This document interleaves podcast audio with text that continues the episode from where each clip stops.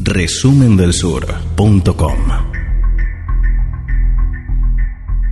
Vamos a hablar de España, nos vamos a ir, vamos a tomarnos una pausa respecto de Chile y vamos a España porque en España hubo un intento de moción de censura de parte de Vox, ¿sí? Vox que sigue provocando al gobierno de Pedro Sánchez, que sigue tensando la cuerda con el sistema político español, que tiene ni más ni menos que 52 diputados que la verdad están haciendo mucho ruido, pero en este caso no tuvo el apoyo del Partido Popular y de Ciudadanos, que uno entiende que podrían estar juntos en la, en la intención de sacar a Pedro Sánchez del, del poder. Bueno, eso no pasó, hubo un, un, cierre de filas muy fuerte de parte de los, de los partidos de centro derecha español para la defensa, en este caso, o para el rechazo de la moción de censura, también los partidos regionalistas, así que mm, de alguna manera zafó Pedro Sánchez, pero para eh, ampliar un poco más el debate lo tenemos a nuestro europeólogo o eh, ultraderechólogo, que es eh, Juan Ladewix. Juan, adelante. La moción de censura presentada y votada el jueves pasado en las Cortes Españolas constituye sin duda alguna la última entrega de la serie de presiones y estratagemas políticas desarrolladas por Vox para desestabilizar al gobierno de Pedro Sánchez. El procedimiento de la moción de censura es un instrumento institucional presente en la mayoría de los sistemas parlamentarios europeos, y en España en particular se encuentra tipificada en el artículo 113 de la Constitución Nacional aprobada en 1978. El procedimiento consiste en la presentación de una moción para retirar la confianza del presidente del gobierno y forzarlo a dimitir. Un total de 35 diputados deben respaldar dicha moción y proponer un candidato para reemplazar al presidente al cual se censura. Dicha moción se vota en el Pleno del Congreso y necesita de una mayoría simple para su aprobación.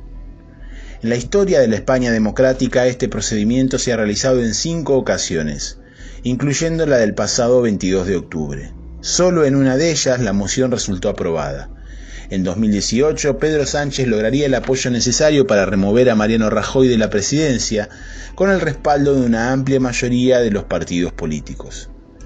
En esta ocasión, los diputados de Vox propusieron a su líder, Santiago Abascal, como candidato de reemplazo y sustentaron la moción argumentando que el gobierno representa lo que ellos llaman el desgobierno de la mafia social comunista ante la pandemia y la crisis económica sin muchos más fundamentos que los que esgrimen habitualmente en sus furibundos discursos los representantes del partido ultraderechista, todo el espectro político español tenía en claro que dicha moción no prosperaría. En tal sentido, la pregunta que se impone es el por qué. ¿Por qué invertir en medio de la pandemia y del rebrote de la misma horas y esfuerzos en una moción que estaba claramente destinada al fracaso? ¿De qué le sirve a Vox?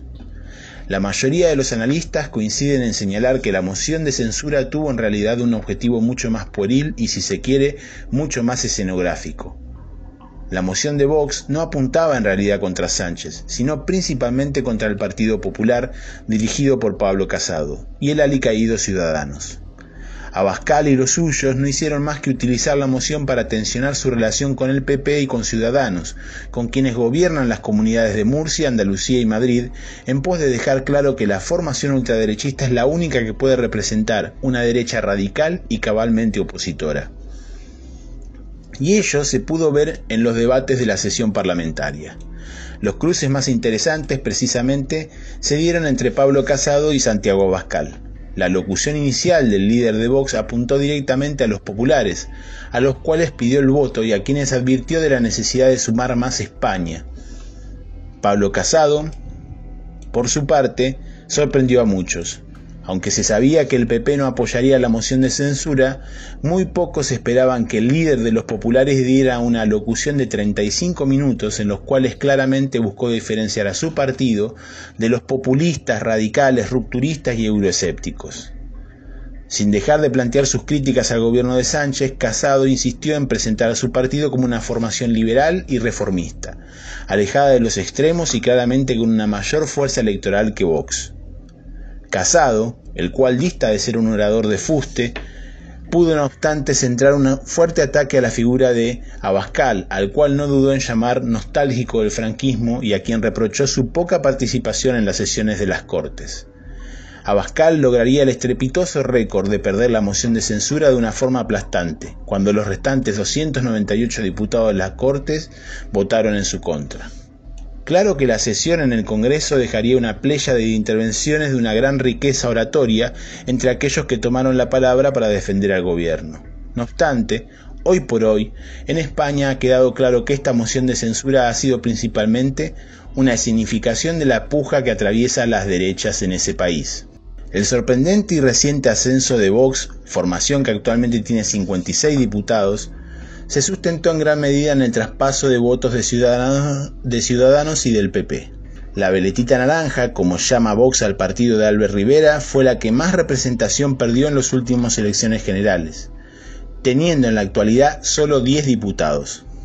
El PP, el cual también perdió escaños, todavía mantiene 88 diputados y sigue siendo sin duda la fuerza más importante de la derecha española, y eso es lo que buscó remarcar Pablo Casado en su oposición a la moción de censura.